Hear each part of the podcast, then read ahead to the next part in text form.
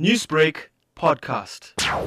We particularly focused on online banking, banking apps, and mobile banking, and we uh, have seen, you know, um, increases and in sort of all the areas, but the, the more significant increase has been uh, in the area of mobile banking. We just wanted to create awareness and get people to be alerted to the fact that criminals are out to steal their personal and their confidential banking information.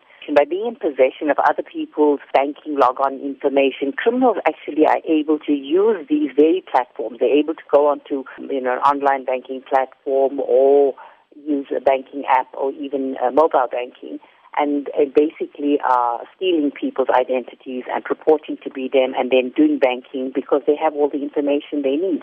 Now, how is SABRIC working towards combating this scourge? Unfortunately, bank customers also have a great responsibility towards protecting themselves against these criminals. The problem is the criminal. The problem is not the bank, but the criminal will target bank customers because they know that people protect themselves differently. Some people don't protect themselves at all some people may not be aware that they're actually being phished, that criminals are using social engineering tactics to actually get them to divulge uh, information which they should not be giving people. You know, the, the criminals call, uh, which we call vishing, or they'll send an SMS, which is smishing, or they'll send an email, which, we, which is phishing.